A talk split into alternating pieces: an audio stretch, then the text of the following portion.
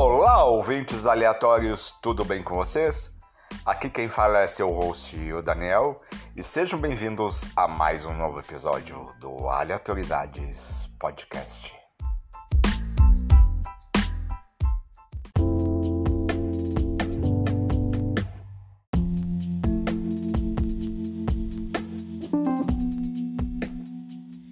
Quer aprender um pouquinho sobre feminismo? Quer conhecer um pouquinho sobre as áreas militares, sobre cargos militares e sobre o papel da mulher hoje em dia aqui no Brasil na área militar?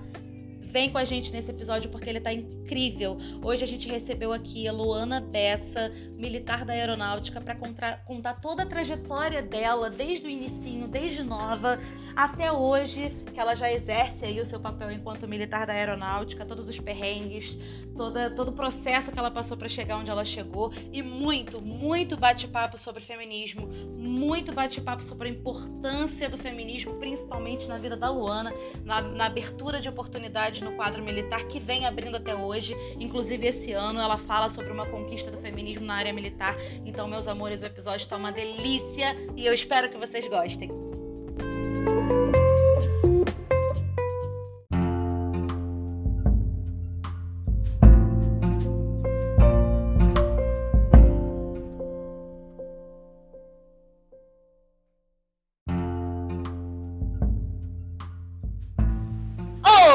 Olá, ouvintes aleatórios. Bom dia, boa tarde, boa noite. Tudo bem? Como é que vocês estão?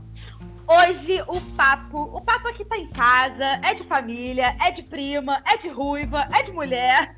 Hoje eu tô aqui com a minha prima, mas acima de tudo uma convidada super especial com uma história incrível para falar para vocês aqui da história dela na carreira militar. Eu não vou falar, eu vou deixar ela se apresentar e aí depois que ela se apresentar para vocês, a gente começa o nosso bate-papo. Oi, boa noite. Meu nome é Luana, tenho 23 anos, sou militar da Força Aérea Brasileira e sou prima da Camila. É, a minha prima linda, ruiva. Então, eu chamei a Luana hoje aqui para gravar com a gente, porque. Primeiro, porque eu conheço, eu já conheço a história da minha prima de pertinho, ou de pouco pertinho. e sei um pouquinho da trajetória dela, e justamente por isso é, eu achei muito legal a gente bater esse, bater esse papo hoje aqui, porque é um assunto que vai trazer muita pauta importante, principalmente nos dias de hoje, é, e também vai servir, vai servir de muito incentivo para as pessoas que estão pensando em seguir carreira militar, especialmente para as mulheres, porque a história dela é incrível. Então, já começa então perguntando, é, prima, vamos uhum, lá. Vamos lá. Vamos lá, vamos embora. Teve algum motivo, teve algum momento específico, assim, da sua vida, alguma idade, algum momento, alguma referência é, que fez dar esse start, assim, você falar? Porque, né, a gente vai dizer assim, ah, a gente cresce, a gente pensa assim, é aeromoça, professora, hum. em que momento, em que momento você teve esse, esse start aí de querer ser militar e como tudo isso começou? Como foi esse processo todo com você? Então, é, os meus irmãos são militares, então desde criança, desde muito novinha, eu fui criada nesse meio, vendo, indo para formatura, indo para os eventos que tinham no, no, quartel, e eu fui crescendo e fui tomando gosto pela coisa, né? E fui começando a me imaginar ali. Aí logo depois também abriu, né, para a carreira para as mulheres, porque no início não tinha, depois começou a abrir, comecei a ver muitas mulheres entrando e começou a se tornar um sonho. Eu não sei exatamente a, minha, a idade que eu tinha, mas eu acho que com uns 12, 13 anos, assim, eu já queria ser, já sabia o que eu queria ser. Então minha vida toda foi caminhando para isso.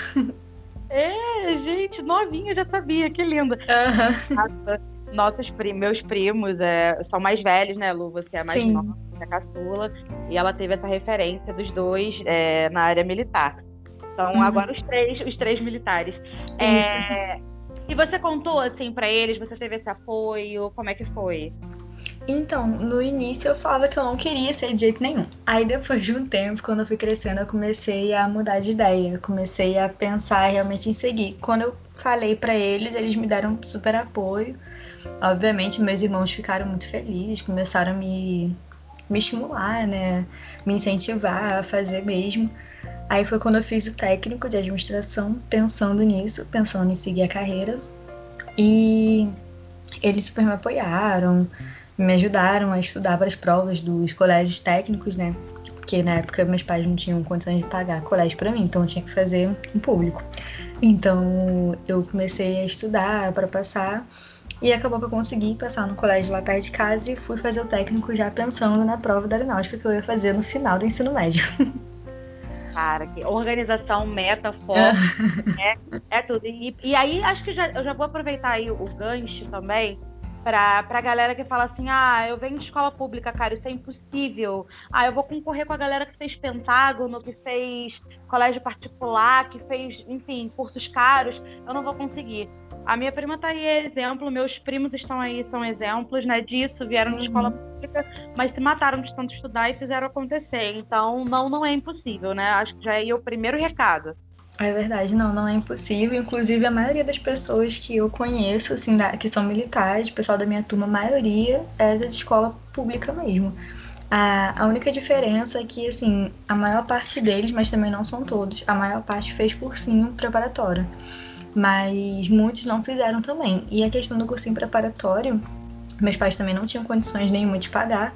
Então eu trabalhei e eu paguei meu próprio cursinho. Então, assim, não é desculpa. Acho que dá para trabalhar, dá para procurar um cursinho mais barato, ou então de repente até fazer online mesmo, que é super em conta, ou dependendo da especialidade, porque tem várias formas de ingressar na Força Dependendo da especialidade, se for um, a prova de nível médio, né?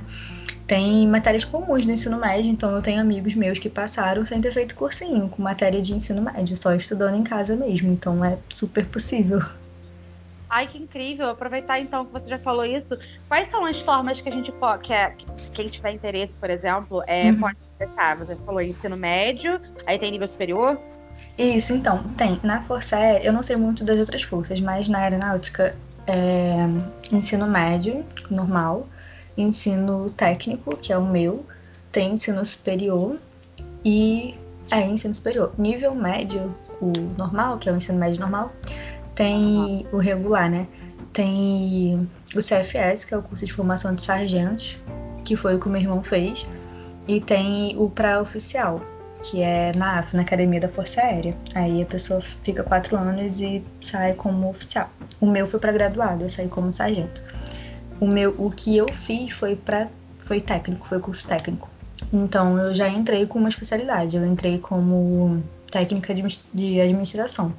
Então eu já entrei na área de administração e eu fico menos tempo, né, no período de formação, no curso de formação, e eu me formo como sargento também. Ai, que incrível! Gente, que legal. Então tá aí, tu pode ter o teu ensino médio normal, tu pode usar aí o teu técnico, né, para entrar uma especialidade e tem o um nível superior. Bem legal isso. Isso. Tem todas e... as formas de entrar. Arrasou, arrasou. E nesse, e nesse processo de, de tentativa, como foi? Tipo assim, passou de primeira? É, foi, foi tranquilo? Qual, quais foram assim, as suas maiores dificuldades, seus maiores desafios nesse processo? Até porque acredito que possa ter muita gente aqui que está ouvindo a gente que está pensando, que está que tá querendo, ou que tem uma filha, um filho que esteja querendo. Então acho que é muito válido a gente aproveitar esse espaço para justamente dar uhum. essa né? Sim. que você fez para ingressar. Então, eu comecei estudando já no ensino médio, com 17 anos, que foi meu último ano no ensino médio. Eu comecei a estudar em casa mesmo, eu pegava as apostilas de uma amiga minha que fazia preparatório e eu estudava em casa. A minha primeira prova foi.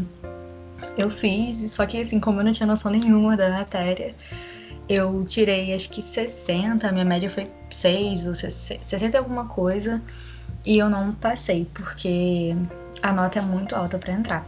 Aí eu não passei de primeira. Aí no segundo ano, eu fiz um cursinho preparatório, trabalhei, paguei meu cursinho preparatório e também não passei. Fiquei na reserva, eu tirei 82, se eu não me engano. Também não passei. Aí no terceiro ano eu já estava estudando já, já estava ali no ritmo, trabalhando, já tinha trabalhado e já tinha pagado o curso, então estava fazendo e consegui fazer 88, se eu não me engano. E eu também não passei. Então foram quatro anos, eu só consegui passar no meu quarto ano de prova, porque é uma prova por ano. Então, assim, realmente a gente fica o, todos esses anos parado. É um pouco ruim essa parte, mas depois vale a pena. Vale. Eu, eu estudei no quarto ano, eu consegui passar, né? Aí eu passei, a prova veio muito difícil. A nota de corte, graças a Deus, abaixou muito. Aí eu fiz 84 e consegui entrar. Não sei como, porque isso nunca aconteceu na história do meu concurso. A nota de corte era sempre 90, 92.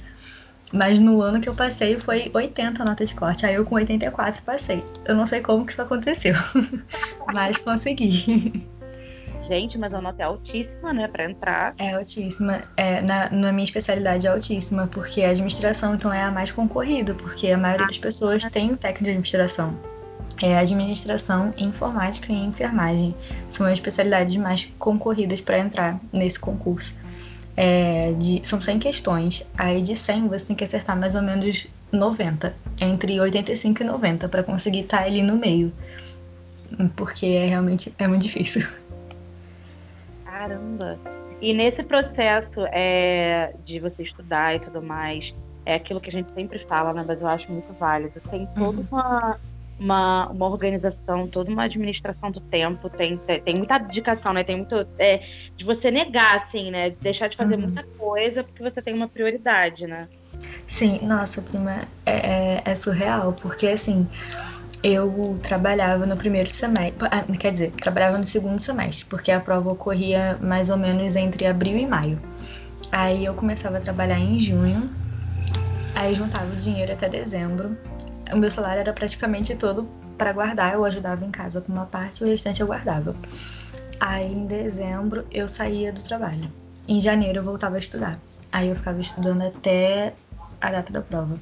Não trabalhava, só estudava. Eu ficava o dia inteiro no cursinho, estudando. Então, assim, não tinha final de semana, não tinha feriado, não tinha nada. Eu só estudava de domingo a domingo.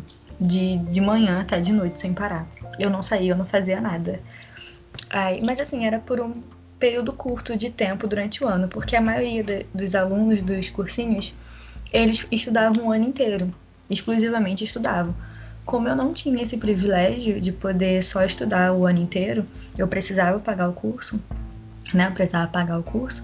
Então, quando eu voltava a estudar, eu precisava focar 100%. Então, a minha vida toda era voltada para aquilo ali.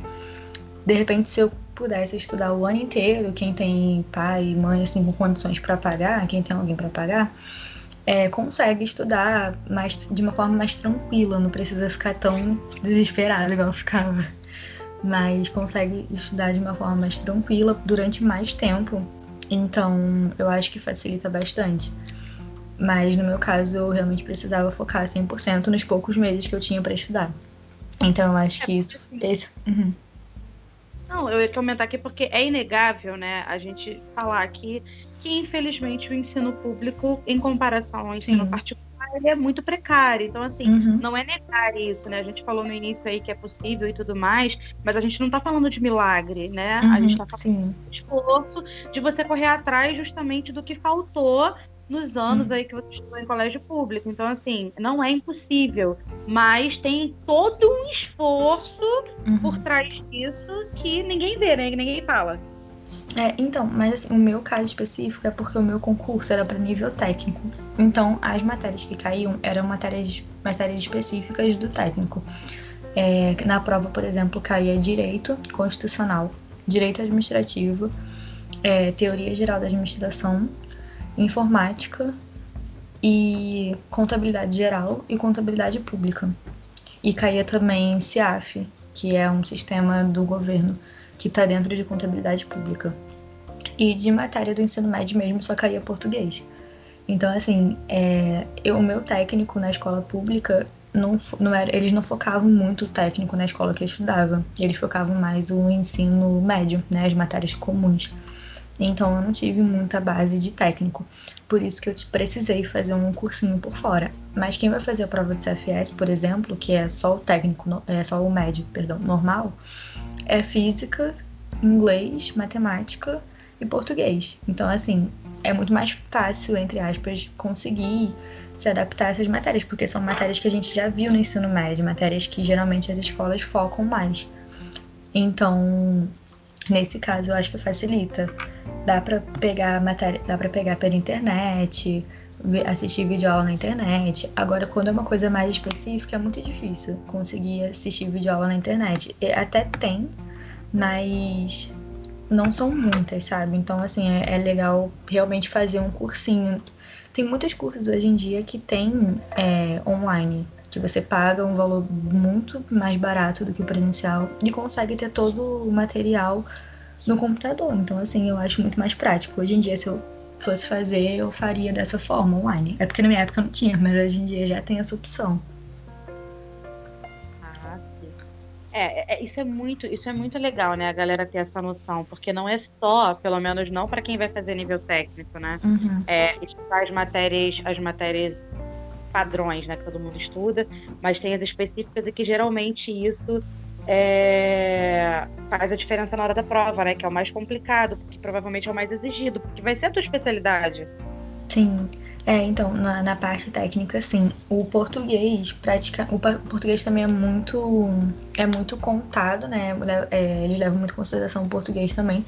Mas, por exemplo, a parte específica tem peso 2. Então, assim, é, é muito importante estudar específica, a parte específica do, do concurso. É, porque ele é nível técnico, né? Então não tem jeito, tem que saber aquilo ali, porque vai ser, a gente vai entrar com a, com a especialidade, então a gente tem que saber o que eles pedem na parte específica, e isso conta muito. Tem peso 2 e foi por causa da específica que eu não passei no terceiro ano, porque a minha média, a minha nota estava dentro, mas por causa da específica, a minha média baixou um ponto, então eu não entrei por causa de um ponto, por conta da específica porque a média baixou. Então, por causa desse peso 2, né? Porque lá no final das contas acaba diminuindo a nota. Então é importante sim focar muito na específica, mas também não pode deixar o português de lado. Mas é importante focar na específica, no caso do concurso técnico. Gente, uau! É, é, e, a, e aquilo que você falou, né? Não tem. não tem, E é além de. Olha só como é que é, né? Isso é muito legal dessas dicas. Porque é o que tem peso 2, ou seja, é o que é mais cobrado, digamos assim, né? É o que tem Isso. grande valor na prova. Uhum. E é o que é mais cobrado e é aquilo que você não tem no ensino. Até tem, né? No ensino uhum. técnico, uhum. é, faz ensino técnico, mas provavelmente não é exatamente aquilo que cobram, né? Isso, exatamente. É, e também porque é muito diferente no ensino técnico. No, ensino, no técnico, por exemplo, eu nunca tive uma aula de direito administrativo. Eu nunca tive uma aula de contabilidade pública, que é administração pública. Eu nunca tive uma aula de, de informática da forma que eles cobravam na prova. Então, assim, é realmente muito diferente. E até em técnicos que, que não são escola, técnicos como Senac, Senai, esses cursos, assim, mais conhecidos, eles não focam muito nisso, sabe? Na área do direito.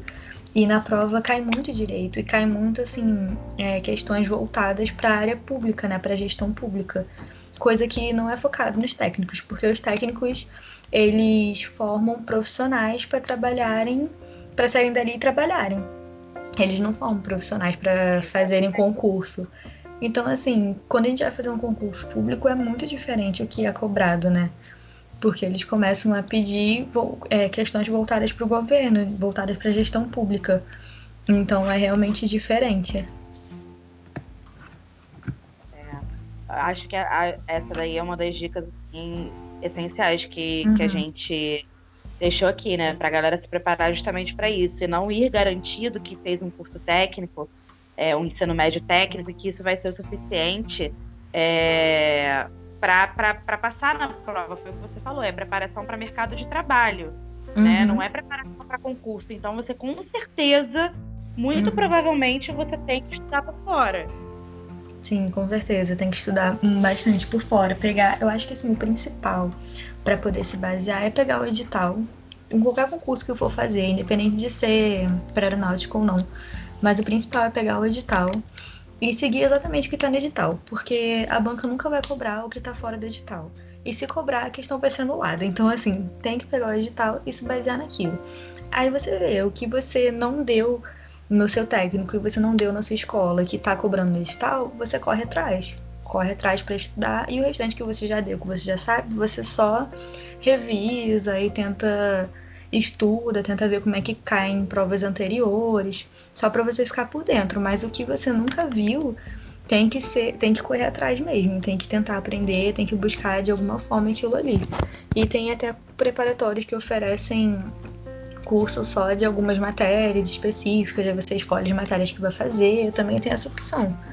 Então, assim, tem várias formas de você se adaptar para conseguir estudar para um concurso. Exatamente. E, isso, isso para curso técnico, né? Então, assim, para mostrar para a galera que vai tentar o nível médio é, regular, normal, é, uhum. já não tem essa específica, né? Até aí são as matérias de concurso normalmente, né? Português, isso. matemática. Isso, então, pro nível médio normal, ele, é, ele só cobra questões de ensino médio mesmo, ele não cobra nada específico. Então, assim, como a maioria das pessoas tiveram as matérias de ensino médio, elas já têm uma noção. Então, por isso que até a nota é bem mais baixa para entrar, é bem mais tranquilo, assim, não deixa de ser um concurso, né, concorrido, mas é mais tranquilo, a nota é mais baixa, então, e a matéria também, a matéria que a galera tá mais familiarizada, tem mais vagas também, inclusive, para poder entrar, então, assim, é mais tranquilo esse concurso. E também o concurso de nível médio, ele tem duas vezes no ano. Ele tem no início do ano e tem uma no final do ano. Então você tem duas chances no ano, não é igual a minha prova que se eu não passasse naquele ano eu ia ter que estudar mais um ano. Então no concurso do do CFS, que é o de ensino médio, você consegue fazer duas provas por ano, então você não fica parado. É bem legal isso. Sim, sim. E tem diferença, por exemplo, é, para a galera que está pensando aí, é, de, salarial do médio regular para o médio técnico? Acredito eu que para o superior, sim, como qualquer concurso. Mas para o técnico e para o regular tem diferença? Não, não tem nenhuma diferença no salário. A única diferença é a especialidade mesmo. Porque quando você entra com curso técnico, você já entra sabendo qual vai ser a sua especialidade. Se vai ser administração, enfermagem, informática, eletricidade, eletrônica, tem várias especialidades para técnico. Mas quando você entra com ensino médio, você escolhe a especialidade lá dentro e as especialidades são de acordo com a demanda da aeronáutica. Então, pode ser controle de tráfego aéreo, pode ser mecânico de aeronaves, pode ser material bélico, pode ser guarda e segurança, tem meteorologia, uh, informações aeronáuticas, tem várias especialidades voltadas realmente para aeronáutica, é, voltadas mais assim para a parte operacional, né, digamos assim, da aeronáutica. Então, depende, é o ideal é que a pessoa busque conhecer todas as especialidades, ver um pouquinho o que cada uma faz e ver qual concurso é melhor da pessoa fazer. No meu caso, eu tinha horror a matemática e física até hoje. Eu odeio matemática e física. Então, alô, galera. A gente gravou sobre isso no episódio passado, então eu já pego gatilho aí. Gravei com um professor de matemática no episódio anterior a esse. A galera vai ouvir justamente sobre o terror da matemática, tá vendo? Acontece com todo mundo. pois é, acontece com todo mundo. Eu tinha, eu tenho ainda, né, um horror a matemática e física. Eu odeio, eu não suporto, eu não consigo. Não sei se eu tenho um bloqueio, sei lá. Não consigo, acho um saco. Então eu não queria de jeito nenhum fazer um concurso com matemática e muito menos trabalhar com isso depois, né? Ter que ficar dois anos lá no curso de formação, no período de formação, é, estudando matemática ou física. Então, realmente, eu procurei um concurso que não fosse que eu não fosse precisar usar isso. No caso de administração, a gente tem contabilidade, né? Mas contabilidade é só você faz um balanço patrimonial, pega uma calculadora e resolve a sua vida. Não tem muito, muita conta, muito mistério, então é muito mais tranquilo nesse sentido. Aí eu preferi realmente fazer isso. E também tem uma outra diferença que eu esqueci de falar. É, existe um curso de formação, né? Depois que você passa no concurso e em todas as etapas, que não é só a prova também. Depois que você passa por todas as etapas, que você é convocado, você fica um período no seu curso de formação. É, que varia muito dependendo do concurso. No caso do ensino médio normal, você fica dois anos na Escola de Especialistas da Aeronáutica, que é em Guaratinguetá, em São Paulo. Você fica dois anos lá e depois de dois anos é que você se forma. No curso técnico, quando você entra, você fica só um ano nesse período de formação lá em Guaratinguetá, na Escola de Especialistas. Então, assim, tem essa diferença também no período de formação, porque você já entra com uma especialidade. Você não precisa se especializar lá dentro. Então, você, a gente só fica esse um ano aprendendo a parte militar mesmo. Depois disso, a gente já está formado. Mas esse período, peraí, deixa eu ver se eu entendi. O, esse, você passa na prova, que é a prova escrita, Isso. e aí depois da prova escrita, você classificando nessa prova escrita, tem esse processo de dois anos, que é como se fosse um treinamento. Isso, então, passa pela prova escrita. Na verdade, tem outras provas depois da prova escrita. Tem o teste físico. Tem, tem inspeção de saúde, tem teste físico e no caso do técnico tem a prova prática da especialidade.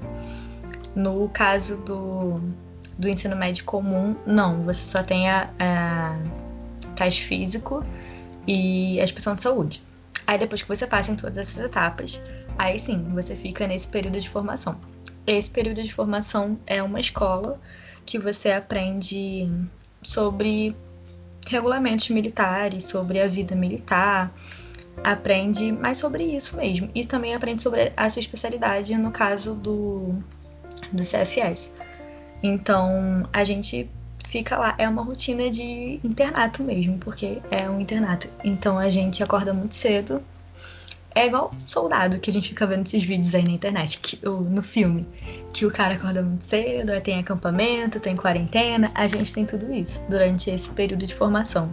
É um período realmente que a gente fica isolado lá na escola, só aprendendo sobre a vida militar. Tá, mas segundo eu vejo nesses vídeos, é, o negócio é punk, o negócio é assustador. É. é, quase, é quase aquele treinamento do Bob, pede pra sair, pede pra sair.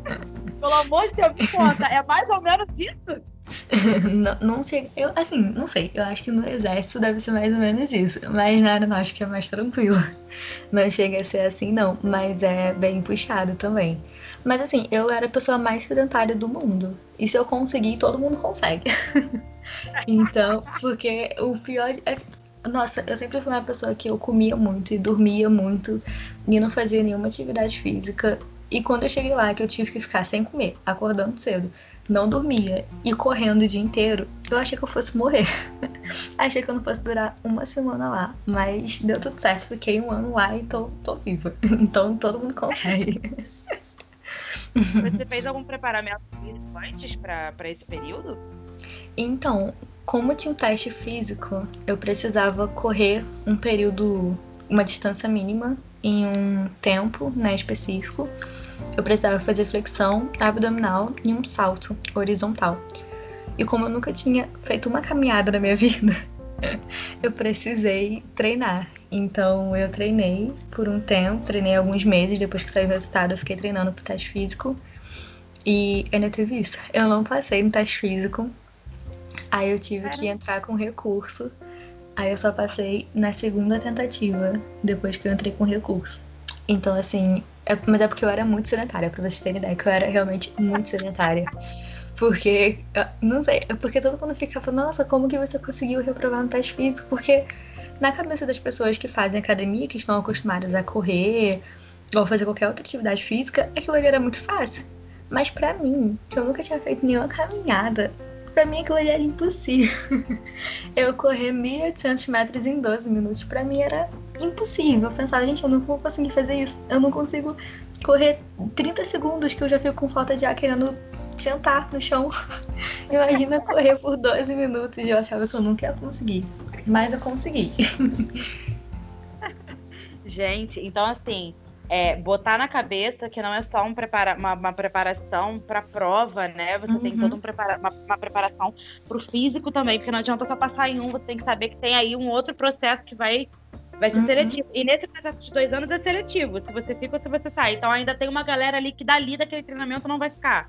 Isso, então a gente tem esses testes, tem o teste físico, a expressão de saúde e tudo mais. Depois que passa tudo isso, aí a gente vai para a escola e começa o treinamento. Ainda tem isso. Aí depois de tudo isso que começa treinamento. Isso ainda não é treinamento. Aí depois de tudo isso que a gente vai pra escola e começa o treinamento. Durante esse treinamento a gente começa uma quarentena, que a gente fica realmente 40 dias sem poder sair da escola. É, e a gente praticamente não dorme. Tem provas, muitas. A gente tem aula o dia inteiro, aula sobre regulamentos militares. A gente tem muita aula, muita aula e tem prova. Então a gente também tem muita prova. E essas provas são eliminatórias durante o curso inteiro. Isso não só na quarentena, durante o ano inteiro que a gente fica nesse período de formação, a gente tem prova. Tem muitas aulas e provas, incluindo prova física, é, tá, do tais, tem vários testes físicos né, lá dentro. Então, muita gente é desligada por conta de nota, mas dá para estudar, dá para conciliar. Então, assim, não é só passar no teste físico, passar nas primeiras etapas. Também tem que conseguir ficar lá durante o período de formação também, que também é eliminatório. Uau! É, é assim, eu, eu vendo agora o processo que é muito mais gigante do que eu pensei que fosse, é, é literalmente um investimento na, em você, né? Uhum. É um investimento, são dias difíceis, são anos uhum. é, se dedicando, abrindo mão de um monte de coisa, mas que lá na frente você vai ter tudo isso depois, né? Vai ter tudo que você não teve de, de passeio, de tudo mais, uhum. você vai ter, inclusive de autonomia, porque você já vai estar ali na tua carreira, né? Sim, então, no total foram cinco anos que eu passei, assim, a minha vida atrás disso, correndo atrás disso. Mas, por exemplo, eu conheço pessoas que passaram de primeira, que passaram de segunda, então não perderam tanto tempo como eu perdi, né? Eu realmente demorei um pouco mais para passar, mas tem gente que passa mais rápido, isso vale o tempo de cada um também. E o período de formação não tem jeito, todo mundo tem que passar por aquele período. Mas depois vale muito a pena, depois quando a gente se forma, principalmente se for um sonho da pessoa, né? É, porque tem gente que vai também só porque, ah, eu quero fazer um concurso público, quero ter um salário, ter uma estabilidade. E tudo bem também, mas tem gente que sonha com aquilo. Então quando você sonha com aquilo, eu acho que é é surreal. Acho que eu só não desisti por causa disso. Porque se fosse qualquer outro concurso, eu teria desistido. eu ia ficar pensando, ah, não, o dinheiro não vale isso. Mas como era meu sonho, realmente valeu a pena. Depois, quando a gente se forma, quando chega lá o dia da formatura, que a gente veste aquela farda linda, aí tudo vale a pena. Ai, gente, que lindo. E puxando agora para o lado que foi um dos motivos que eu, que eu quis convidar para gravar, que é ser mulher, ser militar e tudo mais, é, Nesse processo, uma dúvida que eu acho que muita gente tem, que provavelmente se tiver alguém aqui, alguma mulher que queira tentar, que esteja pensando, ou enfim, filhos e conhecidos, é, deve ser uma dúvida que deve pairar. É, existe diferença na hora do treinamento, ou até mesmo é, você, eu acredito que não tenha tanto isso na prática no dia a dia do trabalho agora, que você já, uhum. já é que a tua parte administrativa, né? Uhum. Mas na hora do treinamento especificamente, é, na hora desse processo todo aí físico e tal, você viu é, existe alguma diferença de entre treinamento para homem, treinamento para mulher ou não? É todo mundo por igual? Você é mulher, você que dê conta e vamos que vamos. Então, prima, existe uma diferença só no teste físico, que é para entrar.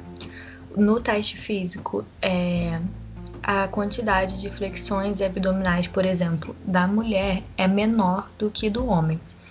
E também o percurso que a gente tem que correr, a distância da corrida, também é menor para a mulher. Mas depois que a gente entra, depois de que a gente vai para o treinamento, é tudo igual. No dia a dia é tudo igual.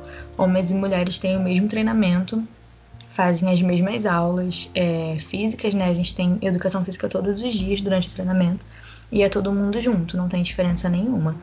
É, a quantidade de flexão é a mesma, a quantidade de abdominal é a mesma, tudo é o mesmo. Os, as corridas que tem, que são chamadas de corridões, quem, quem é soldado, recruta, sabe que tem os corridões, então é todo mundo junto. Vai homem, mulher, todo mundo junto, todo mundo corre na mesma velocidade, no mesmo, mesmo mesma distância, tudo igual, não tem diferença. No acampamento também é igual. Durante a quarentena é, igual, é tratamento igual, totalmente igual. A única diferença mesmo são nos testes físicos, que os testes físicos, testes físicos valem nota.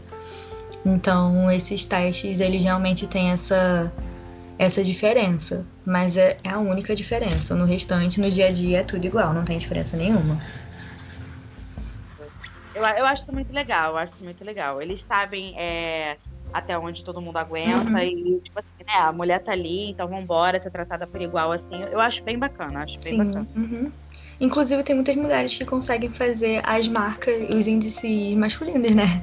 É, na flexão, por exemplo, a flexão feminina é com o joelho no chão. No treinamento, a gente treina sem joelho no chão, ou quem quiser fazer com, pode fazer também, mas tem muita mulher lá que fazia as flexões no padrão masculino e a quantidade masculina. Eu não era uma delas, mas existe muita gente que consegue fazer. Então, assim, fica mesmo ao, ao critério de cada uma, né?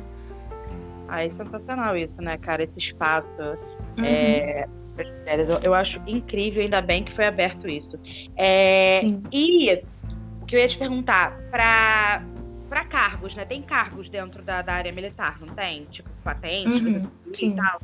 É, é, igual, homens e mulheres têm a mesma, tipo assim, é, escala para poder subir, de cargo pode ocupar ou não. Tem, a mulher tem até um nível X, homem tem até nível tal, tem cargos que é para mulher, tem cargos que é para tem essa divisão.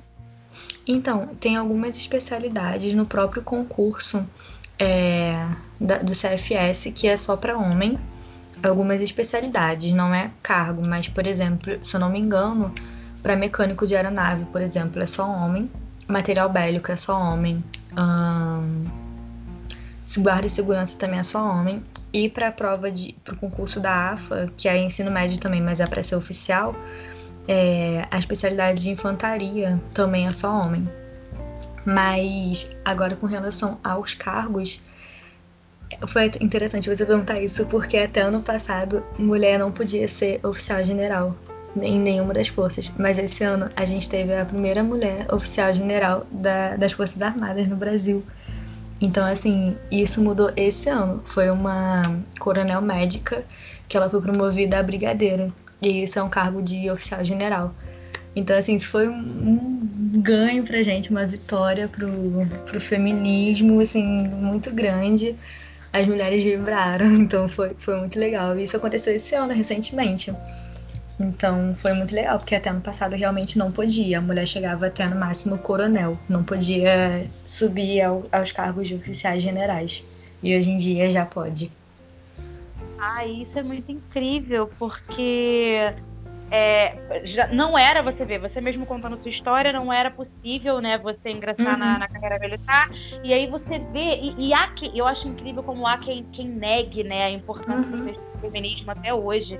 É é, é, é, é, gente, é fechar os olhos, é impossível você, você fechar os olhos para isso, porque, olha aí, né, você que queria tanto, que você teve essa referência aí dos seus irmãos é, militares que você queria seguir, isso não era possível até um determinado tempo. E aí depois, com todo esse boom, com toda essa força que veio aí do, da, do poder de fala do feminismo, das mulheres brigando não só por igualdade, mas por equidade também, é, uhum. já foi abrindo ali um espaço para mulher, ou seja, você que quer ser militar, você pode. É, eu estava lendo em algum lugar que, por exemplo, alistamento ele não é obrigatório para mulher, mas se você quiser, você pode. Olha que Sim, aham, uh -huh, sim. É verdade, o alistamento ele não é obrigatório para mulher, mas a mulher que quiser pode, não é comum. Eu acho que. Não sei se alguma mulher já, já se alistou, mas sim, pode ser, é voluntário, no caso da mulher. Eu acho que isso é muito legal porque abre né, essa oportunidade. Abre só pelo fato da gente conseguir ter esse direito de escolha. Porque o homem tem esse direito de escolha. Por que, que a gente não pode ter, sabe? Exato. Assim, eu tive o mesmo treinamento, passei pelas mesmas coisas que todos os homens da minha turma passou, passaram, né? Então, eu consegui me formar. Então, assim, a gente vê que realmente não tem por que ficar limitando isso, ficar tendo essa diferença. É, a mulher realmente precisa ter os mesmos direitos do que os homens. E a, o feminismo é extremamente importante por conta disso. Porque se não fosse por essa luta, se não fosse pelo, pelo movimento, se não fosse a sociedade mudando a mentalidade, a gente estaria no mesmo lugar até hoje, sabe? As mulheres continuariam sem conseguir é, ingressar nas carreiras que elas queriam, principalmente na carreira militar. Não ia ser possível se não fosse realmente um movimento feminista. Então, é muito importante isso e é bom também para as pessoas verem e entenderem que a mulher pode fazer as mesmas coisas que os homens, não tem por que não poder, não tem por que limitar isso. Exatamente, né, cara? Porque assim, é, é você é, não tinha a opção de, por exemplo, seguir uma carreira militar única e exclusivamente porque você era mulher. Uhum, né? Porque, exatamente. E, e daí você vê e daí você vê que o fato de terem aberto essa, essa oportunidade não só foi importante para mostrar, tipo assim, ah, é, a, a, o poder de fala e tudo mais, a, a importância do movimento, as mudanças que o movimento está fazendo, como também para mostrar para o outro lado que isso não tinha sentido, que as mulheres são capazes. Inclusive, como você falou, ela, muitas batem metas é, de nível masculino, né? Uhum, então, assim, não tem, não tem porquê. E, e, muito provavelmente as coisas vão mudando, é, assim como já estão, e vão mudando cada vez mais. Aí, ó, já temos aí, como você falou, a primeira mulher coronel, não é? É, é brigadeiro brigadeiro é, no Brasil e essa foi a primeira e provavelmente vai ter aí mais um monte de mudanças com esse com a importância mesmo do espaço do poder de fala das mulheres e de mostrar que para muita coisa é, basta a gente querer a gente não tem que ser limitada é, só pelo fato de ser mulher você não vai fazer isso porque você é mulher não, por quê né é, uhum. isso é muito isso é muito legal isso é muito legal eu tô, tô muito feliz. Eu não sabia dessa do, do brigadeiro e é, é, isso é muito importante porque eu, eu comento isso porque eu tenho pessoas próximas. A gente até gravou um episódio aqui uhum. sobre padrões que já saiu já. É, a, onde a Carol, uma das nossas convidadas, ela fala no início do episódio. Foram quase três horas de episódio. E ela fala, uhum. sei lá, até mais da metade do episódio que ela é, é, ela não concorda com o feminismo, que ela não apoia o feminismo, que ela discorda e tal. E aí os outros três convidados é, argumentando, né? Sempre uma, e assim, o mais legal, respeitando, todo mundo uhum, batendo uma troca sim. de ideia e eles mostrando para ela o tempo inteiro é, as conquistas do, momento, do movimento feminista e tal, e mostrando para ela que na verdade o que ela não concordava não, tá, não era o movimento feminista. Uhum tem uma, uma, parte aí, né, que enfim, que destoa Sim. disso. Uhum. É, e ela termina o episódio, que eu achei mais legal, ela termina o episódio, eu pedi para cada um deixar um recadinho e tal. E ela termina o episódio falando assim, gente, eu comecei a gravar é, uma opinião sobre o feminismo fechada e hoje eu termino o episódio olhando para o feminismo de outro jeito. Vocês me fizeram uhum. ver que eu tô é, errada, que eu tenho que repensar isso aí e que é, é sim, é, eu vi hoje eu vi importância no feminismo aqui conversando com vocês. Então é isso. Eu tô batendo nessa tecla porque ainda existe muita gente uhum. que, que, olha para o feminismo ah, ou como balela ou como modinha. Uhum ou, ou realmente desmerecendo, dizendo que não concorda, nivelando às vezes até para um lado errado, que, que, tudo tem, né? Todo e qualquer uhum, movimento. Sim. Então, ó, ó, olha o nível de conquista. Hoje, a Luana não seria é, é, militar, não estaria na carreira dos sonhos dela, que ela, desde os 12, como ela falou aqui, ela queria seguir, isso não seria possível, ia ficar só no sonho se não fosse aí o um movimento feminista brigando pelo espaço da mulher, brigando pelas oportunidades da mulher. E, e, e não foi só a Luana, olha aí, nós temos aí uma, uma brigadeira mulher, enfim, uhum. olha a quantidade de conquistas né, que a gente está tendo por causa do movimento aí brigando diariamente, falando diariamente em todas as mídias e redes sociais possíveis, né? Então é, é inegável a gente fechar os olhos para a importância disso. Sim, eu acho que no caso das mulheres que acabam se se dizendo contra o feminismo é porque realmente não conhecem a fundo. Porque eu, é, por muito tempo também, quando eu era bem mais nova, assim, que eu não tinha muita ideia das coisas, eu também falava, nossa, o feminismo eu acho que é exagerado. Porque eu via na televisão aquelas mulheres com os peitos de fora, fazendo algazarra, então eu achava que aquilo ali era o feminismo. Eu ficava, nossa, mas pra que isso? O que elas querem mostrar fazendo isso? Eu não entendia o que estava acontecendo. Então eu realmente ficava pensando nisso, ficava, nossa, mas eu acho que é um exagero. Só que depois que a gente começa a pesquisar, a gente começa a conhecer realmente sobre o assunto, a gente vê que não, que não é isso. Que existe uma história, que existe uma luta por trás que é muito maior. E às vezes, mesmo sem a gente saber, a gente é feminista, mesmo sem saber. Mesmo se dizendo contra. Por exemplo, é, quando quando alguém se diz contra o feminismo, mas tá na rua e passa um homem por ela e mexe com ela e ela olha de cara feia, ela tá tendo um ato ali de feminista. Porque ela tá tendo um ato de encarar aquela pessoa, de não baixar a cabeça. E que há, há, anos atrás a gente não teria coragem de fazer isso. A gente simplesmente baixaria a cabeça e concordaria com aquela atitude. Hoje em dia, não. Hoje em dia a gente já tem noção de que aquilo ali é errado. E isso, independente da mulher ser feminista ou não, ela vai ter aquela atitude hoje em dia, sabe? A maioria. Então, assim, mesmo sem a gente querer, mesmo sem a gente perceber, a gente acaba é, usufruindo do, das vitórias feministas, das conquistas feministas que, que a gente teve, né? Então, assim, é muito importante, eu acho que as mulheres que não. que ainda se dizem contra o feminismo é porque realmente não conhecem a, a o real objetivo, né? E no caso dos homens que são contra o feminismo, eu não tenho nem o que dizer, porque eles não são mulheres, então eles realmente não vão entender. Mas agora a, que, a questão da. Eu acho que o homem não tem nem que opinar sobre isso. Eu acho que ele só é, tem que. Por favor, obrigada. eu acho que o homem só tem que falar, não, realmente, você está lutando contra isso, então boa sorte. Eu acho que é só isso que eles têm que falar. E. Apoiar. Tenha pra apoiar, né? Que tenha pra dar uhum. força para. Sim. Mas se ele não concorda, eu acho que ele só tem que ouvir e pronto. Eu acho que não é lugar de fala dele. Eu acho que ele não tem que ficar opinando sobre isso, porque ele não passa sobre. É, não passa o que a gente passa, sabe? Ele não passa pelo que a gente passa, então assim é muito diferente.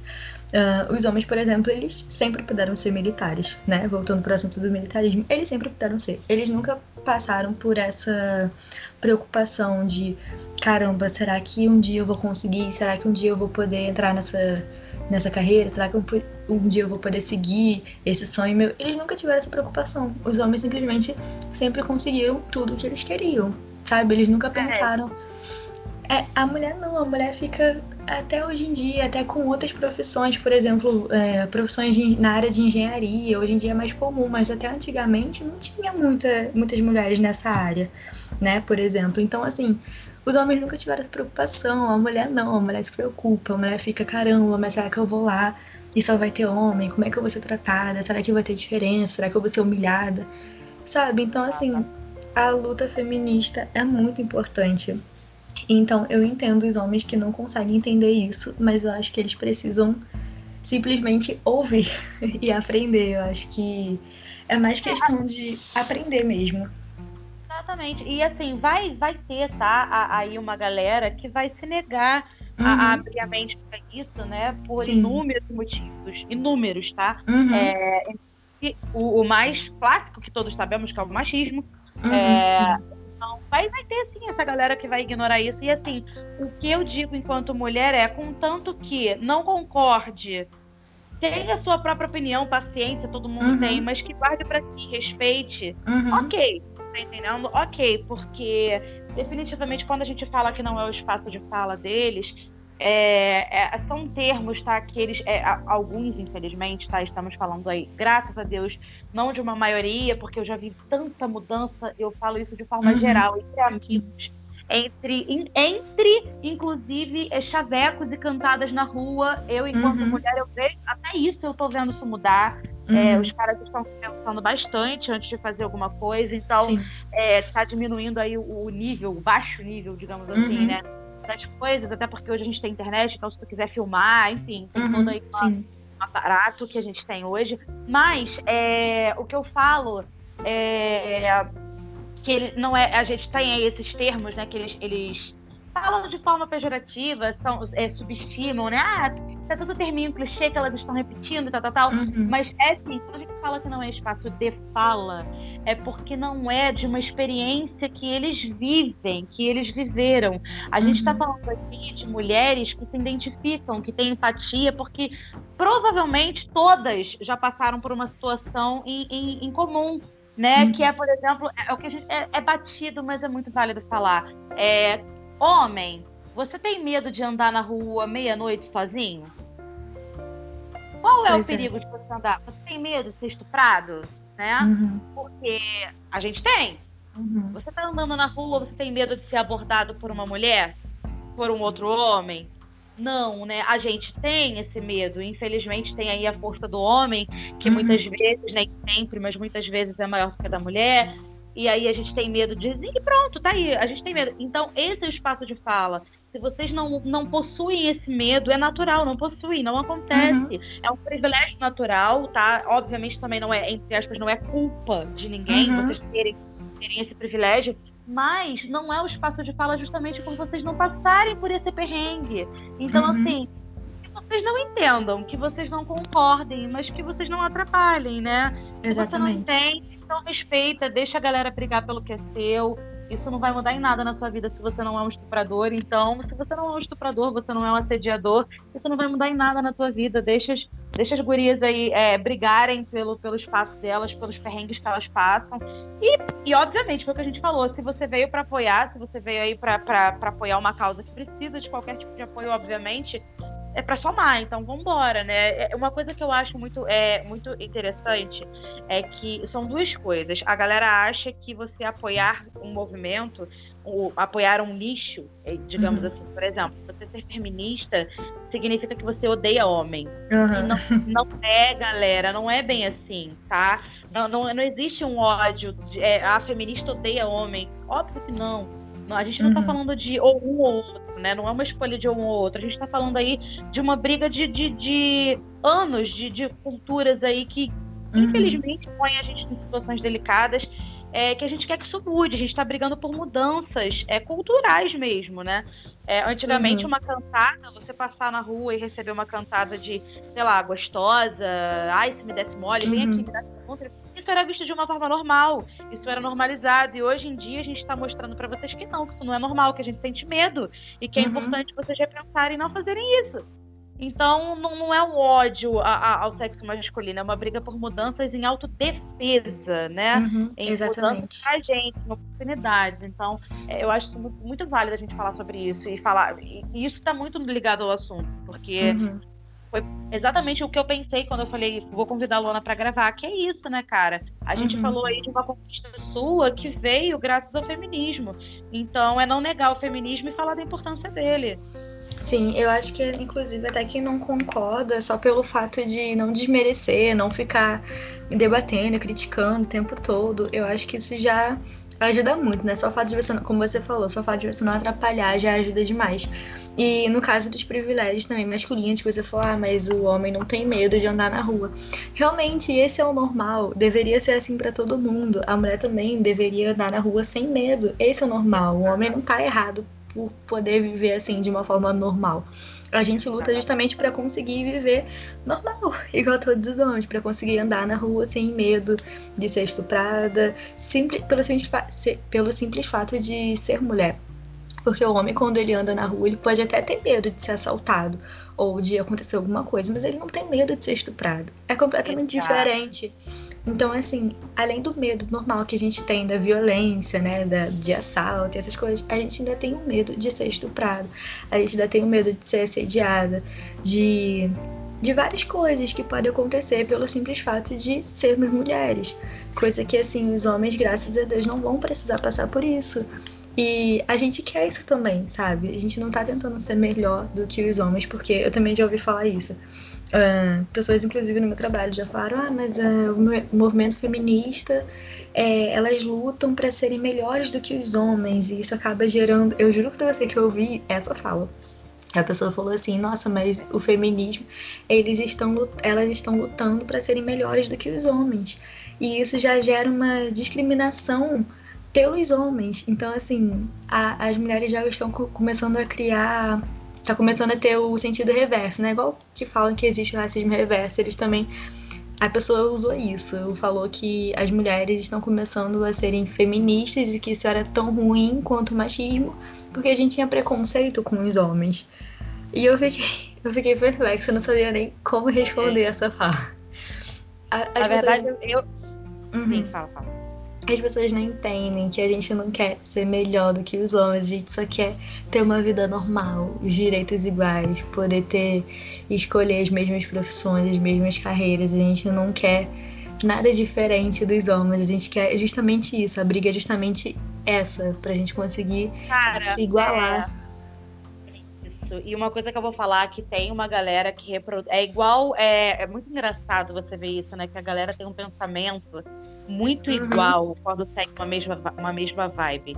É, uhum. É, é, eu ia até comparar isso, porque é assim quando a gente conversa carnistas e veganos. Exatamente. Os veganos, nossa, carnistas e veganos. Os carnistas têm sempre o mesmo argumento uhum. e, e, eles ficam brigando entre si. É, é incrível. E eu vou te falar aqui uma coisa muito clichê. Eu não sei se você já ouviu isso, mas aqui é muito recorrente do, do, dos caras que são antifeministas falarem, falarem zombando, falarem rindo, falarem, é, sei lá, né, de uhum. forma pejorativa. Sim. Eles falam assim Ah, vocês querem direitos iguais?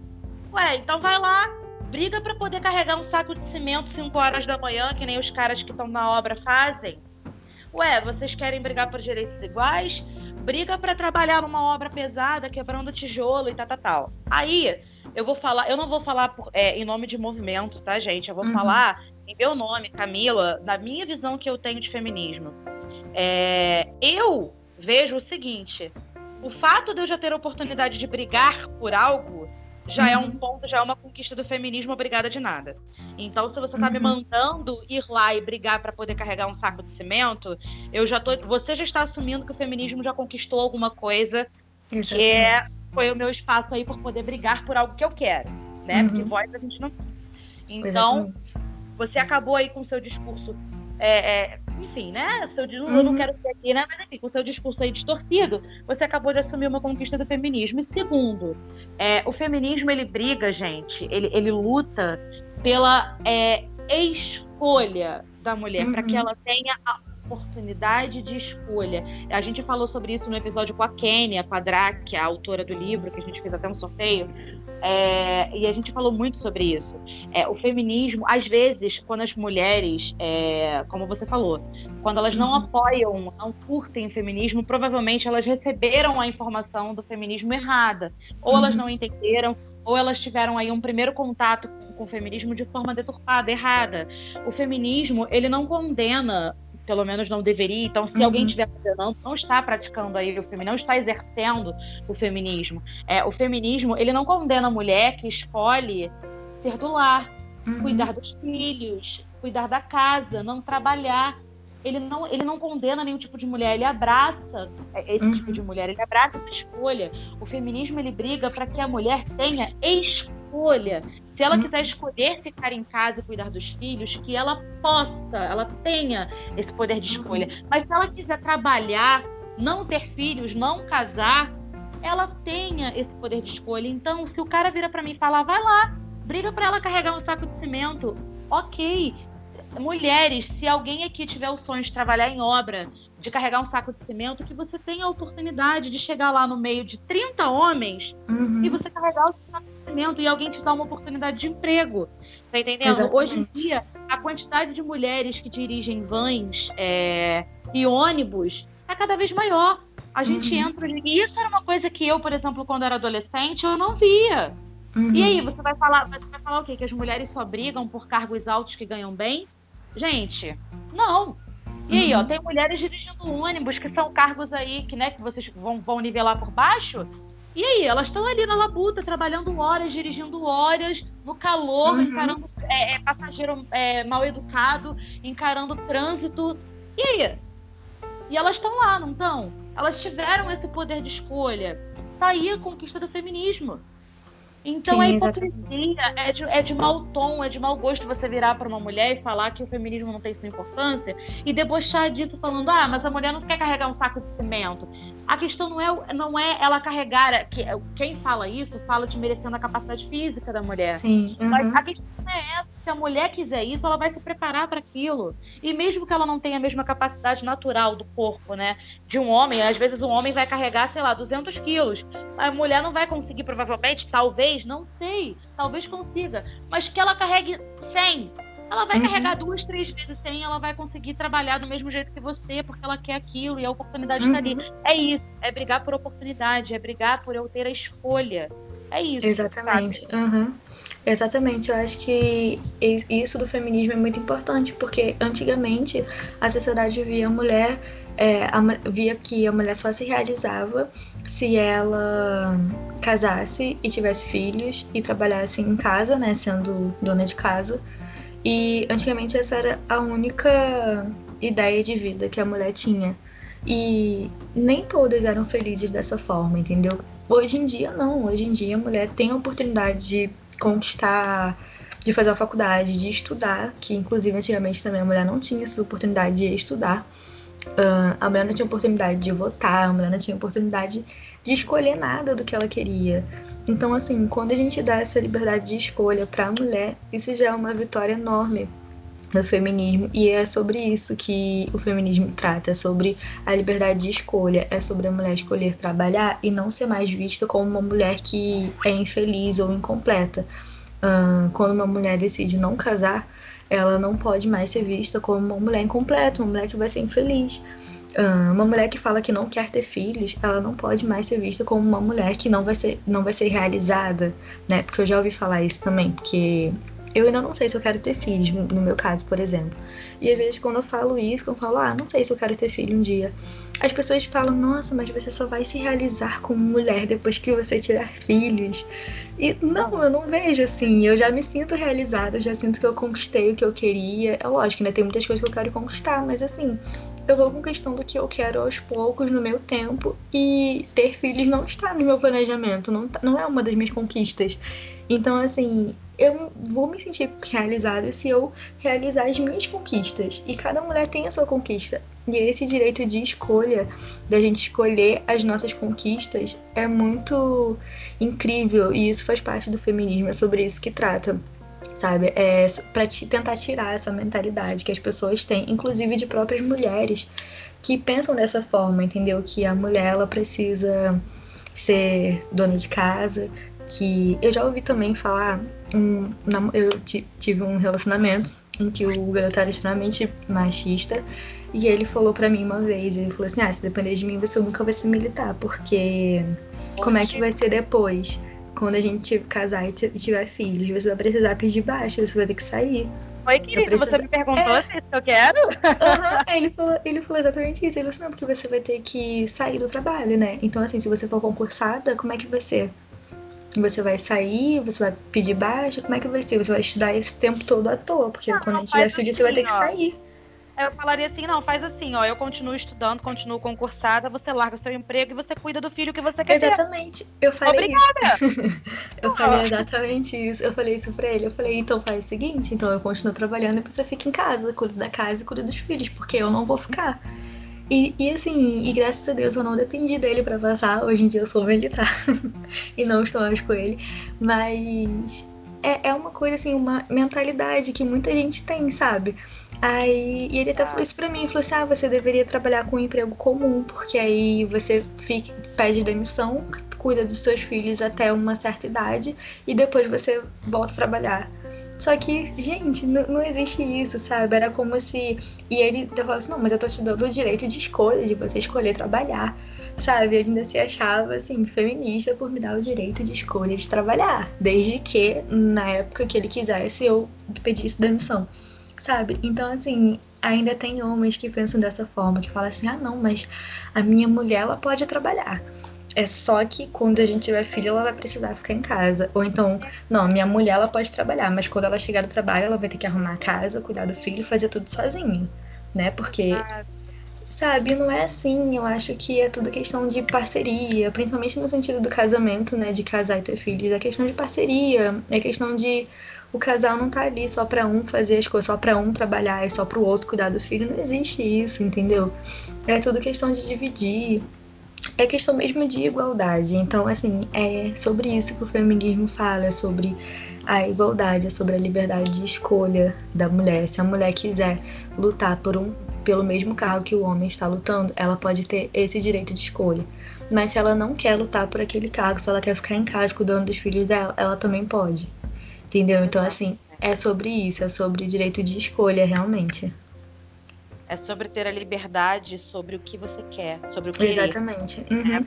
Ter a liberdade no que você quer, no seu querer. Uhum. Não, ter, não ser limitada em querer alguma coisa é, justamente pelo fato de você ser mulher, né? Uhum. E eu acho, acho muito válido, cara. É, é, eu nem sabia desse relacionamento, desses episódios que você passou, é, mas acho muito válido é, como, como tudo está encaixando no propósito do episódio, porque Sim. o episódio era justamente a, usar a sua trajetória para mostrar a galera aí a importância do feminismo, é, a, a, as conquistas, né, que estão é, acontecendo graças a esse movimento e tudo mais, as conquistas das mulheres, o papel da mulher está cada vez mais presente em vários setores hoje em dia e tudo mais. E, e agora dá para utilizar esse, esse, esse último episódio que você relatou também como uma importância de, de novamente, da importância de falar sobre feminismo, de falar cada vez mais e a gente, mesmo que seja batido, porque, por uhum. exemplo, às vezes uma pessoa que agiu, né, o seu companheiro na época, ele ajuda dessa forma, às vezes não agiu por mal, porque ele tem essa ele tem esse, esse achismo na cabeça dele uhum. de que ele uhum. já está praticando o feminismo e na verdade ele precisa aprender ainda muito mais sobre o que é o feminismo, Sim. quebrar várias coisas que precisam ser quebradas é, e isso é muito importante também você ver como é importante que não só mulheres saibam que é o feminismo, mas também homens, entendeu? Porque às vezes vocês estão aí pensando de forma errada, e isso atrapalha no relacionamento. Às vezes, uhum. conversar, se ele tivesse abordado o assunto de outra forma, se vocês tivessem sentado e conversado, não precisava chegar a esse ponto. É isso, é você entender o feminismo e você entender a importância de se falar né? Sim, Porque ele não estava entendendo. Se, se, dizia que, se ele dizia que ele entendia de feminismo, que ele apoiava o feminismo, e ele agiu dessa forma, ele definitivamente não entendeu o feminismo. Sim. Daí você vê a importância de você falar e falar e falar sobre o feminismo, porque quanto mais você fala, mais você propaga é, o, o objetivo que esse movimento tem, mais você conquista mudanças, mudanças internas em cada um, individuais, e automaticamente mudança no quadro social, mudança de oportunidades de emprego, de oportunidades de forma geral, e isso vai mudando a realidade de mulheres a nível global, tá entendendo? Uhum. Então, é, é, isso, é falando. Como, como que se conquista as coisas? Falando. Tá aí a importância, né? Exatamente. E assim, foi bom você tocar nesse assunto, porque, por exemplo, nessa época eu era muito nova quando eu namorava esse garoto. Eu tinha um, 15 anos.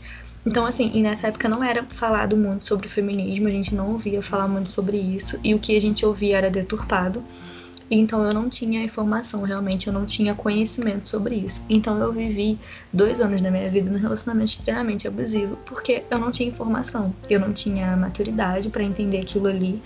E eu realmente não sabia que aquilo ali era um relacionamento abusivo. Eu não conseguia enxergar dessa forma. E eu precisei terminar, crescer, amadurecer, aprender sobre diversos assuntos, inclusive o feminismo, principalmente sobre o feminismo, para eu conseguir enxergar as situações e os pontos em que aquilo ali era problemático, sabe? Coisa que na época eu não conseguia enxergar. E assim, eu até conversei uma vez com os meus pais sobre isso, que eu falei que, caramba, ainda bem que isso aconteceu comigo quando eu tinha 15 anos. E eu ainda morava com meus pais e tinha toda uma segurança, toda uma proteção. Imagina se isso acontece comigo, por exemplo, hoje em dia, que eu moro em outro estado, que eu moro sozinha, e eu não tenho noção sabe? Se eu tenho, passo por um relacionamento abusivo e eu não sei, de repente o cara é violento, de repente o cara ele tenta fazer alguma coisa comigo e eu tô aqui sozinha. E a gente começa a puxar pro outro lado, que é assim, quantas mulheres não passam por isso? Quantas mulheres não viveram a vida inteira em relacionamentos sem saber que aquilo ali era abusivo, sem saber que aquilo ali estava errado, que não era assim que deveria ser, sabe? Por falta de informação. E foi o feminismo que trouxe essa informação.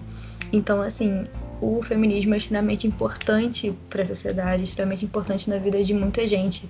Por mais que você fale que não, que é contra, mas não tem como, sabe? Eu conheci uma senhora que ela trabalhou comigo na época que eu trabalhava fora, né, para juntar o dinheiro do curso. Ela trabalhou comigo e ela era uma senhorinha que ela era muito da igreja, assim, muito religiosa, aquelas senhorinhas que usavam coque, saia. E ela me ela falava que não concordava com o feminismo, porque ela achava exagerado e tudo mais. E uma vez ela me contou que ela sofreu um casamento abusivo em que o cara batia nela, batia no filho dela. Por muitos anos ela viveu isso. Até que ela entendeu que aquilo estava errado e separou, né? Do cara. E eu falei isso pra ela, eu falei, você sabia que você teve o direito de pedir a separação, de pedir o divórcio por conta do feminismo? Você teve o direito de ser ouvida, das pessoas acreditarem em você por conta do feminismo? Porque se fosse há uns anos atrás, é, a senhora ia falar que, que o marido te bateu e as pessoas iam achar isso normal. Iam falar que era o direito dele, porque realmente era antigamente. Então, assim, quando eu conversei sobre isso com ela, ela ficou meio assim, ela não, realmente, então nesse ponto Aí eu fui explicando para ela e ela começou a entender. Então, assim, e isso ela era uma senhora e ela conseguiu entender, sabe? Por isso que eu acho que a informação é extremamente importante na vida das pessoas, sabe? E as mulheres precisam ter informação sobre o feminismo, as mulheres precisam saber sobre o que se trata, sobre qual é a luta, sobre qual é o objetivo, porque senão a gente fica entrando em situações que hoje em dia não são mais cabíveis, mas a gente acaba entrando nessas situações e achando normal por falta de conhecimento. Então, assim, é extremamente importante a gente saber disso, sabe? E eu dou graças a Deus, eu sou nova ainda e eu tenho essa noção, mas assim, como eu vivo sozinha, como eu disse, como eu moro sozinha, eu, se eu não tivesse essas informações, eu acho que seria muito mais perigoso para mim, sabe? Então, assim, não é só uma questão de. Ah, porque eu quero conquistar, eu quero. Não, é questão de segurança, é questão de vida. É questão, assim, da gente precisar saber disso para nossa segurança mesmo, entendeu? Porque a gente corre risco de vida, sabe? A falta de informação muitas vezes acaba ocasionando isso, um risco de vida que muitas mulheres passam e nem têm ideia. Porque hoje o namoro abusivo ele pode simplesmente te proibir de sair de casa com um short curto. E não tá nada demais nisso, né? Entre aspas, não é algo perigoso. Mas futuramente o cara pode te ameaçar, ele pode te bater, pode inclusive te matar. Então, assim, o feminismo ele vem para acabar com isso, para tentar alertar as mulheres sobre isso e toda a sociedade, para quando uma mulher chegar e falar, não, o cara tá me ameaçando, para a sociedade entender que ela tá falando a verdade, que ela tá certa, que ela tem que sair daquilo ali, que o cara tá errado. Então, assim, o feminismo não, não se trata só de uma questão de da mulher querer, né, da mulher poder conquistar as coisas, mas principalmente da mulher ter segurança, da mulher ter direito à vida, né? Então, acho que é muito importante. E é muito importante também, é, a, a gente está falando aqui de informação. Gente, primeira coisa que a gente tem que pensar é que informação, que conhecimento, ele é libertador, ele é uhum. libertação, ele é revolução né? Você quer, você quer liberdade, você quer, quer, quer mudar um quadro, quer fazer a sua revolução, seja ela é, coletiva, seja ela pessoal na sua vida, você tem que ter conhecimento. O conhecimento ele te liberta. Então, a importância de se falar, de se, de se propagar isso, tá aí, né? Porque muita gente não tem é, essa visão ainda, não tem, não tem, não tem mesmo. E assim, o mais importante também é para você que tem essa noção de feminismo, para você que entende o feminismo, que já conseguiu aí é, é, ter o seu, seu empoderamento, empoderamento que a gente fala aí enquanto mulher, uhum. da sua própria vida e tudo mais. Se você está vendo alguém passar por isso, a importância de você levar esse tipo de pauta, como, por exemplo, como você falou que você fez com a senhorinha, uhum. é, é, muito importante, porque muito provavelmente você não vai conseguir tirar, por exemplo, uma amiga sua na marra, pelo braço, uhum. de um uhum. relacionamento abusivo. Sim. O relacionamento é dela, ela faz se ela quiser. Mas você consegue mostrar para ela que aquilo ali pode levar a uma catástrofe, pode levar a uma uhum. tragédia, é, sutilmente com informação, com, uhum. com, com mostrando para ela, né, a, a, que aquilo ali tá errado. Se ela quiser usar um batom vermelho, ela pode usar, que ela não é, entre aspas, puta, por causa disso. Uhum. Que começa assim, né? Você fica esse batom, Vermelho não, não, vermelho é coisa uhum. puta. Né? Então, começa uhum. com coisas simples. Não acha que o relacionamento. Ah, meu relacionamento não é abusivo, o meu namorado não me proíbe. Mas ele olha para você de cara feia quando você coloca uma maquiagem. Uhum. Ele olha para você estranho quando você coloca uma unha escura e diz: Ah, mas unha escura? Unha escura eu não curto muito. Sei lá, né, amor? Uma unha clarinha, sei lá, um nude, uma base. E, uhum. então, começar a moldar, né? Enfim, são sinais muito sutis que você tem que estar atento para isso, que se você não tem esse conhecimento, se você não tem essa, essa, essa instrução sobre, sobre tudo isso, você não vai conseguir identificar. Então, para quem tem e está vendo uma amiga, uma conhecida, um parente isso, como eu falei, você não vai conseguir tirar uma pessoa é por obrigação, pelo braço de um relacionamento abusivo.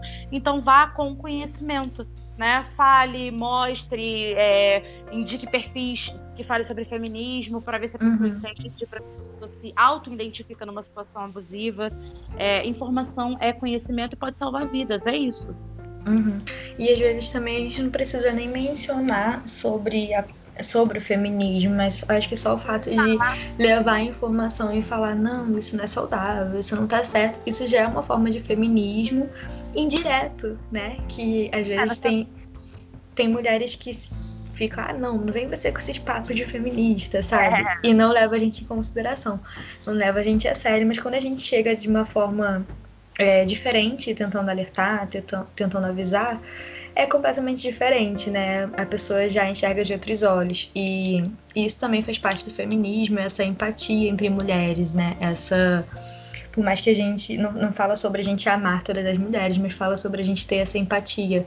Por mais que a gente não não se identifique com alguma mulher, mas que a gente te, consiga ter empatia por ela, no sentido de ver ela passando por alguma situação e conseguir chegar e alertar ou ajudar de alguma forma, independente das diferenças que tenha sabe? Mas na questão de, da rivalidade feminina também, né? Porque muitas vezes a gente vê alguma mulher passando por alguma situação e a gente não alerta, porque infelizmente a sociedade é, isso é cultural, né? Essa rivalidade feminina acaba sendo cultural. Então, muitas vezes a gente vê alguma mulher passando por alguma situação e pensa assim: ah, mas briga de marido e mulher, né? Não vou me meter, deixa isso pra lá. Ou então a gente tá em casa, principalmente quem mora em apartamento, às vezes escuta uma briga ah. é, de um casal no outro apartamento. E às vezes escuta o homem agredindo a mulher e a gente não se mexe, porque fala, ah, eles que são casados, eles que se entendam. Só que não, não é assim, sabe? A gente, por mais que a gente não conheça ou não goste da mulher, a gente precisa ajudar de alguma forma, sabe? A questão da empatia feminina, a questão das mulheres se ajudarem, porque no final tá todo mundo no mesmo barco entendeu? A luta é por um mesmo objetivo. Então, assim, independente de qualquer coisa, eu acho que a empatia é, resume tudo, sabe? A gente precisa é. conseguir identificar aquela pessoa como ser humano, principalmente, né? E é sobre isso, sobre a gente conseguir identificar as mulheres como ser, seres humanos também, sabe? Como pessoas de direitos e deveres, com, igual os homens. Então a gente precisa é, buscar isso, né? Então, assim, o feminismo fala muito sobre isso, sobre a gente, sobre essa empatia também entre mulheres, né? A gente conseguir, justamente por a gente se identificar nessas situações, a gente consegue é, ter essa empatia, ter essa busca ali de levar essa informação, de avisar, de tentar ajudar de alguma forma. Eu acho que isso também é muito legal e é mais uma conquista feminista que antigamente não existia. Exatamente. E acho que para fechar aqui assim, a, a conversa, uhum. é, você acha que. Qual a importância, por exemplo, é, que você vê? É, eu não sei se tem muitas mulheres. Tem muitas mulheres na, hoje em dia na carreira militar? Tem Sim. Assim, uma... uhum. Hoje em dia tem bastante mulher na carreira militar. Assim, é, no exército tem mais homem do que mulher. Mas na Força Aérea eu não sei exatamente se já é, se o número de mulheres já é maior, mas se não for maior, já está bem pertinho da, da quantidade de homens. Na Força Aérea tem muita mulher militar, principalmente mulher temporária, porque também tem as, os processos seletivos para temporário, né? Então, assim, nas áreas de saúde, a maioria é mulher. Nas áreas de pedagogia, administração, a maioria é mulher também. Inclusive em áreas que antigamente eram só de homens, como informática, hoje em dia já tem bastante mulher. Antigamente não tinha. Então, assim, tem bastante mulher militar no, na Força Aérea. É, cara, então assim, é, pegando esse gancho aí da, da, da quantidade que não só abriu uhum. a oportunidade para que mulheres entrem na área, na carreira militar, mas também aí você vê a, o aumento, né, uhum. da procura do interesse das mulheres e tal. É, acho que fechar o episódio assim com a tua história, com a tua trajetória, com as tuas conquistas, falando sobre feminismo, é deixar você enquanto mulher, enquanto militar, hoje em dia no, no quadro social que a gente vive, nas lutas diárias enquanto mulher a gente vive, uhum. é, você deixar aí o recado é, para as mulheres, né, que querem, que pensam em ser militar, até mesmo aquelas que não pensam, mas que elas olhem para o quadro hoje, né, de tantas mulheres aí seguindo uhum. carreira militar, pela a primeira conquista, como você falou, de uma mulher é, num cargo maior, né, num cargo superior aí na área militar. Então, assim, deixar esse recado é, para as mulheres de forma geral da importância do feminismo na tua vida, na tua carreira militar. E um recado também para quem está pensando, né? Para quem está querendo entrar aí uhum. nessa, nessa, nessa carreira e dar os seus conselhos, os seus recados aí finais. então, meu recado é para não desistir. É que, assim, é, muitos, muitas vezes a gente vai encontrar é, desafios, barreiras, como em qualquer outra situação da nossa vida. Então é importante sim a gente não desistir, a gente continuar. Por mais que eu ouvi muitas vezes falarem para mim: "Ah, mas você é toda pequenininha". Para quem não sabe, eu sou muito baixinha e magrinha, então todo mundo falava: "Nossa, você não vai aguentar". É, o treinamento físico, você não vai aguentar é, as coisas lá. Então, não, gente, eu aguentei. É, todo mundo aguenta. Então, a gente é treinado lá para isso. Então, não desista. Sabe, se você tem um sonho de ser militar, não desista. É, corra atrás, estude, porque graças a Deus, hoje em dia, graças ao feminismo, hoje em dia é uma é possível, né? Você escolher ser militar, você querer ser militar é possível, então não desista. E sobre qualquer profissão também, sobre qualquer carreira, não desista, porque é, dificuldade a gente vai encontrar em todas as situações, em todas as carreiras, em todas as áreas da nossa vida. Mas é importante a gente continuar e mostrar para aquelas pessoas que elas estavam erradas. E muitas vezes mostrar para nós mesmas que a gente consegue, sabe? É importante também isso, a gente conquistar aquilo que a gente quer. Não deixar isso de lado só pelo simples fato de ser mulher, de se achar inferior. Sabe? A gente consegue, a gente pode. E é isso. E vai dar tudo certo. É, gente, olha, é, se tem um episódio assim que ficou incrível, cheio de, de, de mensagens aí maravilhosas para vocês tirarem, foi esse hoje, tá? Porque e não só para mulheres, porque eu acho que a informação, o conhecimento, o aprendizado, as experiências, uhum. elas valem para todo mundo, né? Que está em busca de um sonho, para todo mundo que está que tá aí na sua trajetória aí para alguma conquista. Então, assim, é, primeiro ponto, Estamos numa luta juntas enquanto mulheres uhum. por direitos e oportunidades e estamos sim conquistando. Hoje, Luana é militar da, da aeronáutica graças a essa luta, porque foi aberta uhum. aí a oportunidade para que ela vivesse o sonho dela. É, então, sim, né, o nosso sexo não nos, não nos limita. Lutem, continuem falando sobre feminismo. Falamos aqui também sobre a importância do feminismo demais, de forma uhum. super intensa. Eu acho que foi super válido a gente falar isso aqui. É, e outra também, outra, outra, falamos também sobre várias informações aqui para quem está querendo falar, ingressar na área militar. Então, tá, tá, tá muito gostoso, tá muito rico. E também, é, eu acho que ficou nisso tudo, é, como ela falou, ela não passou na primeira, ela não passou na segunda, ela não passou na terceira, foi na quarta, ela brigou, uhum. ela pediu lá é, para reavaliar quando ela passou lá no, no segundo processo lá. Enfim, mostrar que desistir no primeiro não é, é, é, errado, não tem porquê. Vai vir um, vai vir dois, vai vir três, isso não significa que você não vai conseguir. Pelo contrário, vai fazer com que quando você consiga o gosto de vitória seja quatro vezes, como foi no caso dela, quatro vezes maior, entendeu? Tipo, eu tentei por quatro anos, eu batalhei, eu trabalhei enquanto eu estava estudando, eu paguei o meu curso, eu me desdobrei, eu vim de colégio público, ou seja, tinha tudo para dar errado, mas eu fiz uhum. dar certo. Entendeu? É então, verdade. assim, é Exato, e isso vale para qualquer tipo de sonho, seja ele uhum. profissional, seja ele for. Então, assim, não é porque você passou pelo teu primeiro não, não é porque você passou pelo segundo, pelo terceiro, pelo quarto, pelo quinto, não importa. O importante é que você faça acontecer, né? Que você viabilize meios da sua possibilidade né, uhum. para que isso aconteça. Estudando dia e noite, abrindo mão de muita coisa, é, fazendo suas escolhas aí com as suas prioridades, mas que você faça acontecer. Porque no final vale muito a pena, porque é o teu sonho. Então é óbvio que vai valer a pena. É um investimento que você está fazendo em você. Né, é uma conquista sua. Uhum. Então, se teve hoje o episódio que fala sobre sonho, que fala sobre conquista, uhum. que fala sobre, sobre empoderamento, sobre feminismo, sobre, sobre tudo. É, é o episódio que a gente gravou hoje. Eu só tenho a agradecer a minha prima linda, Luana, por estar aqui com a gente, depois do dia inteiro de trabalho, cansada, veio aqui para deixar um pouquinho da história dela aí para vocês, que é linda. Então, prima, obrigada, obrigada pelo episódio de hoje. Ficou lindo.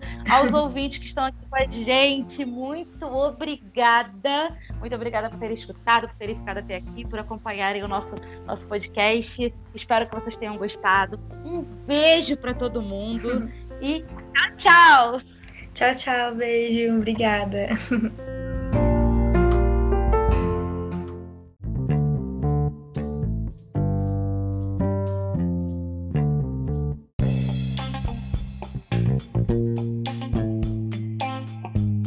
Obrigado por nos ouvirem até agora. E para quem quiser nos seguir, nós temos as seguintes redes sociais. No Facebook, nós temos a página Aleatoriedades Podcast.